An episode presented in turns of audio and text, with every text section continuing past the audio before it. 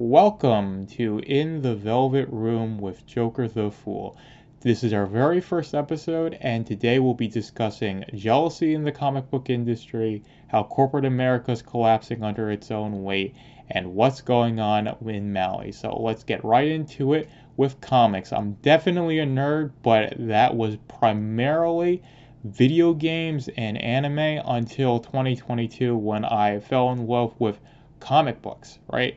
So I found out about Eric July, and I also found out about the Rippaverse, and I got very uh, tant- well tantalized with the idea of what he was doing and anticipation for it before I even knew um, what Isom was. I got um, heavily into comic books. I, I read um, all of Invincible, read a whole bunch of books on um, from Indiegogo, got really into uh, Cyberfrog as well, and now that uh, the Rippaverse is here and Isom is out. I love um, those two books as well. I'm looking forward to all the other books, but uh, I am definitely not one alone in that, and two, there are definitely people who are against the Rippaverse, right? So we talk about culture a lot on Hump Day Potpourri, which I co-host, and we say how important the culture is, and not only are we um, Doc and I, as freedom minded people, hyper aware of that. So we talk about that all the time. Uh, authoritarian leftists are extremely aware of it and they see how successful Isom is, how influential it could be, and so they need to ruthlessly tear that down. One, and two, you've got people who are jealous of multi-million dollar success in the comic book industry, which hasn't happened for um, independence for a good long while, right? And there are two types of jealous, two types of jealousy.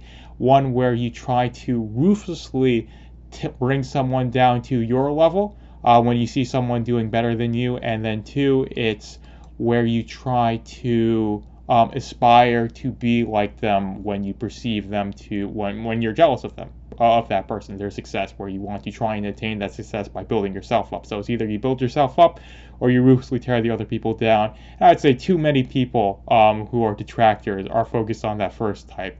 And i would say primarily so is vito. He's a youtuber. He's got his own comic book super killer which to me looks pretty interesting. I've uh, followed it. I knew about it. It made seventy thousand dollars or so um, after having launched, and I say, you know, good job to him.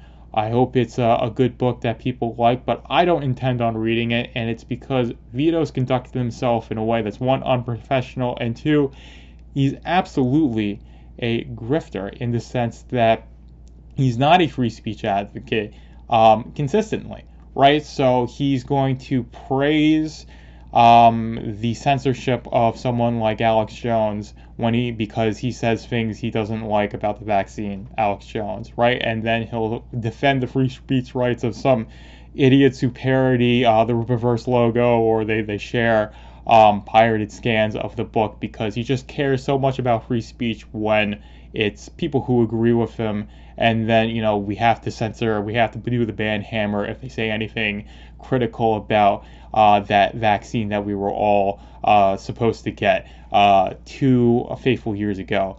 Right so this is basically my main point here with jealousy is that it can be a very toxic thing if you let it consume you, and so many people have uh, in relation to the Rippaverse, and they are just addicted to hating the Rippaverse, hating Eric July, and they do not want to see this be successful because of well, I, I would say one of the fact that it's just um, fun to hate people when you don't have anything driving you forward in life or enough driving you forward in life, and two, like I said before, culture is extremely important. The Rippaverse is going to be a huge, huge cultural force in the coming years for sure if it keeps going on this path and they see that and they want to stop that. So it's we got to ruthlessly tear this down now and they're going to pull out all the stops but it's not going to work because we've all got our heads screwed on straight, um, Eric July and the people who support the, the Rippaverse, and we're going to say, you know, we're going to keep doing what we're uh, going to do. We're going to make this a great comic book universe, uh, you know, in terms of the creators who are going to create it, the fandom who's going to make sure this is a fandom that actually people can stay involved and be um, around to support and in terms of you know supporting it um, financially right? And also just the community the culture um, that's going to uh, surround the Rippaverse is going to be full of um, you know the dumbasses who want to check boxes the people who just want to be entertained by a good comic book right? So that's the uh, the main point I'm going to make here is that there is jealousy in the comic book industry there are people who are going to tear you down if you work with the wrong people or you do success and you're not going through the channels of Marvel and DC and Diamond or who's ever distributing the comic books to the um, LCSs these days. But it doesn't matter because you'll have people who welcome you with open arms if you don't act out of hatred and you just make a good product and you try to provide it to as many people as possible. And that's what the Rippaverse has done to extreme success. ISOM 1 made $3.7 million. ISOM 2 has made over 2.2 as of the time of this recording. And there is plenty of room for people to do um, things like that, things similar to that. Plenty of um, Comicsgate campaigns have made five, six figure sums, and I do feel like it's going to be a growing industry. And it's not necessarily going to mean everyone's going to be making as much as Eric is, as much as uh, All Cax Comics is, but you'll have people who'll be able to make a living for themselves if they can just get uh, a thousand people to read a uh, comic, their comics consistently. And honestly, I think that's enough for a lot of people. It'll definitely be enough um, for me if I'm fortunate enough to get into uh, making comics. And I think. Uh, that's the future of the industry. It's just going to be a lot of smaller creators with series that cater to niches. And I think it's going to be a fantastic thing to see.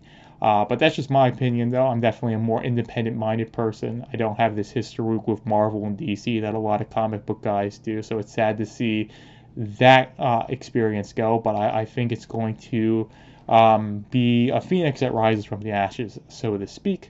Um, but we'll end it there because I don't have anything else to say about uh, comics right now. We'll move on to corporate America right? One of the uh, things corporate America has ruined is comics. So, of course, Marvel, DC, their mega corporates that own them are not making money off of comics and they're not making money off of a lot of other entertainment properties. So, the Marvel Comics division's in the toilet, and so is Marvel Studios, right? You see all these projects that nobody watching from uh, Ant Man and the Wasp Quantumania, which launched a new phase that no one's excited for, Marvel Secret Invasion, that has basically no watch time.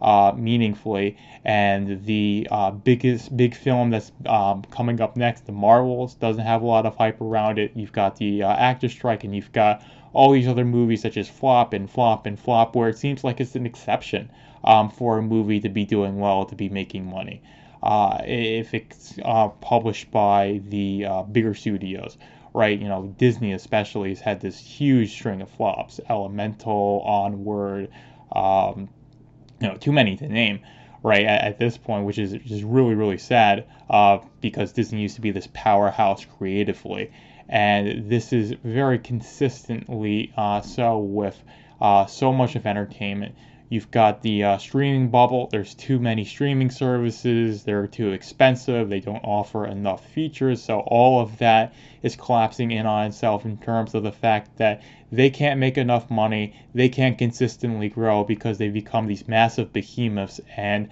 the pro- uh, products and services that they're offering aren't worth the squeeze for enough people, and certainly not to the degree um, to keep growing and growing and growing and, and show that growth that investors love and say is successful and keep the you know the air of this being a successful business right? So that's the main thing right? There i keep saying that's the main thing but that is the main thing with corporate America. Is that is collapsing in on itself, and it's very evidently so in entertainment because people can check out uh, with entertainment. There's so many alternatives for it.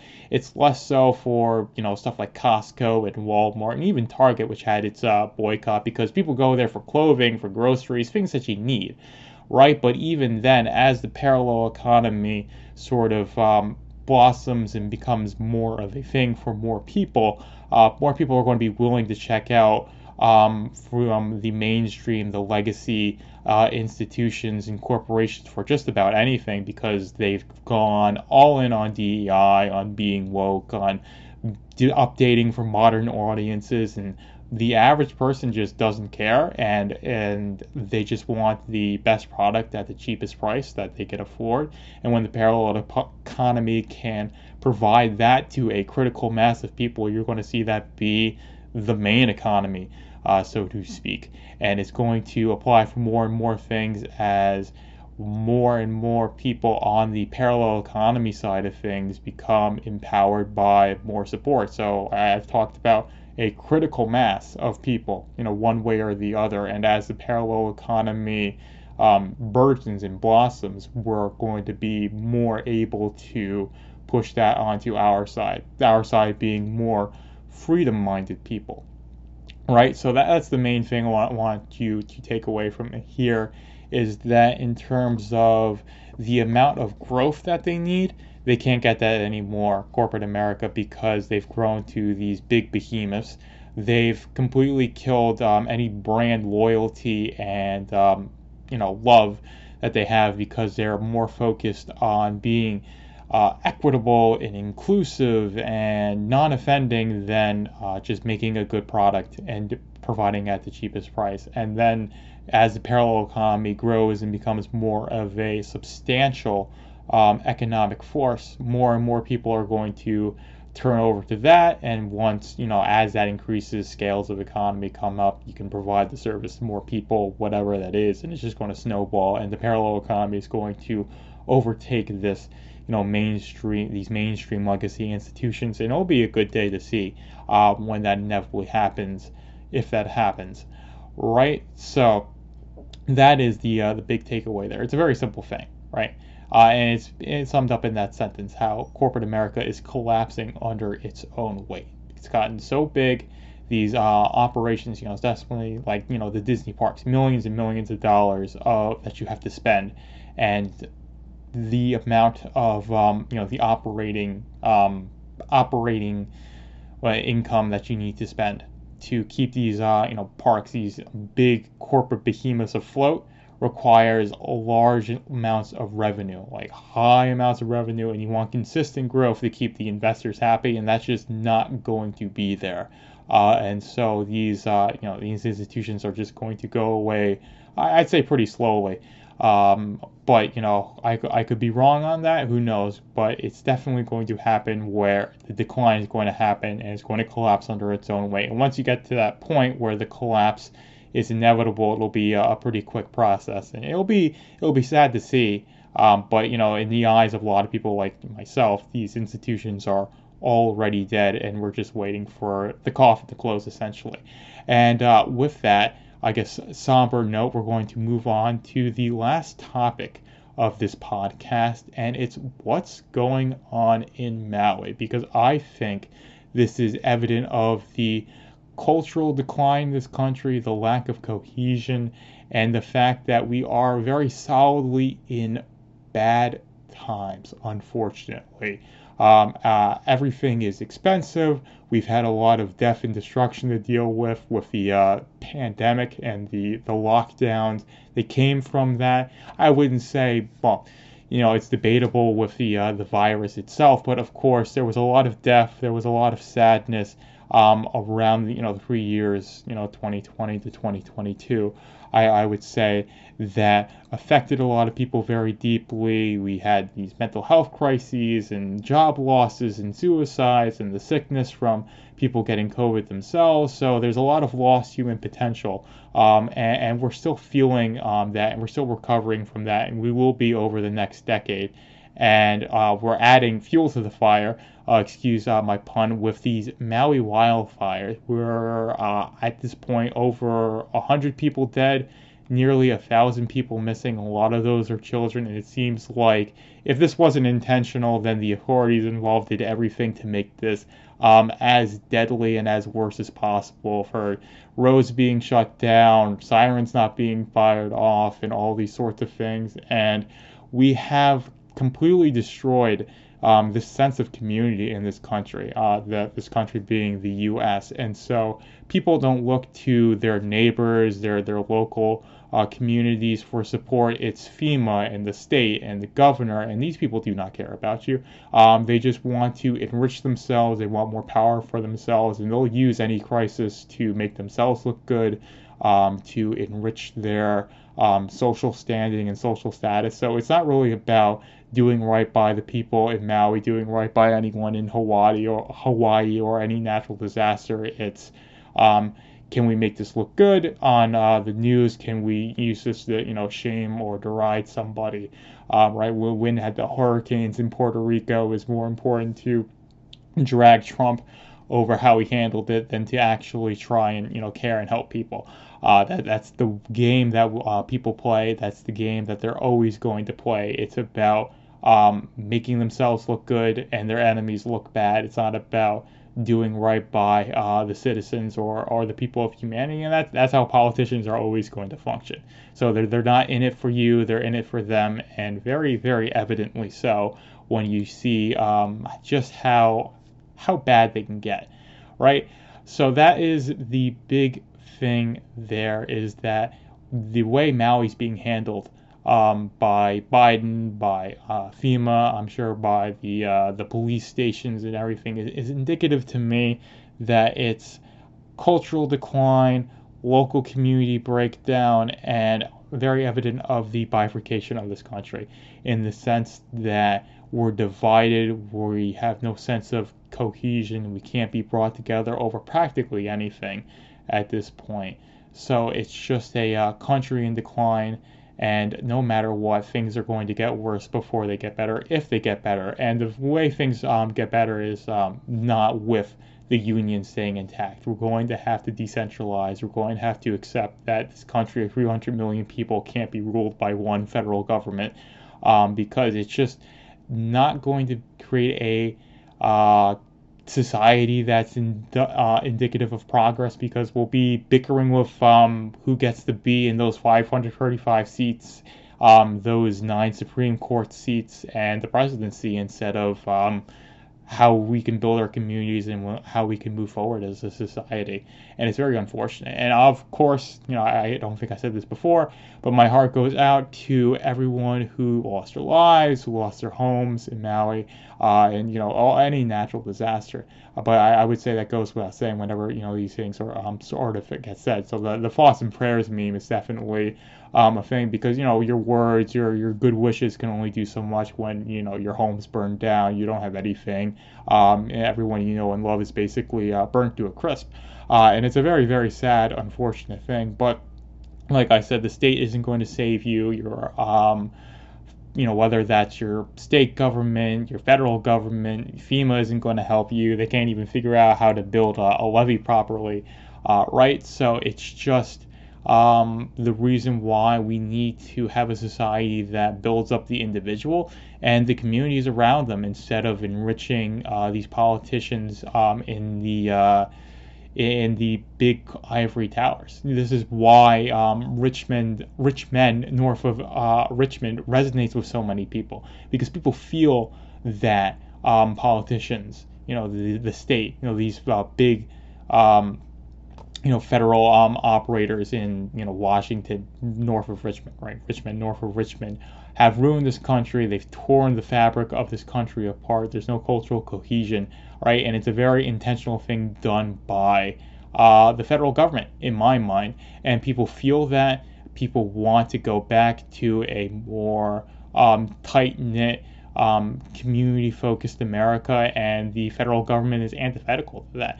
These um, Ivy League champagne socialists are antithetical to that because a culture like that, like how this country was founded, um, where it was uh, rural communities that relied on um, themselves, and it was just that spread out, and you had this loose, um, you know, basically protection pact um, in terms of the federal federal government, you know, with um, the Articles of Confederation, and then you know the beginning federal government with the original Ten Amendments. Uh, that's not conducive to power and control over people. It's uh, conducive to a strong, uh, healthy individual in small, tight knit communities, which is not how you um, basically enslave people. And that's what uh, the, that's what they want to do. These, uh, like I said, you know, these um, people in Washington, the people who have control of the federal government, because the state is always going to look to empower itself, and that means you need to have as much control over the individual as possible. So that is why you have to question everything. You have to focus on radically self improving yourself, um, regardless of how hard it is and regardless of uh, if you feel like it or not, because you're not going to feel like doing um, the right thing every day. But you got to because there are people who are vehemently against you having anything in this lifetime, and that is quite unfortunate. But fortunately, so, there are plenty of people who want to make progress, who want to have a brighter, better future for tomorrow, and you can be part of that. Uh, it's it's definitely the culture, and there are cultural institutions that don't hate you, that do not want you to be eating bugs and living in a pod. And if enough of us support that, uh, then we can have a better tomorrow. So that is uh, the ending for the first episode of In the Velvet Room with Joker the Fool. A bit all over the place, but I hope you guys enjoyed it. And we'll go to the outro.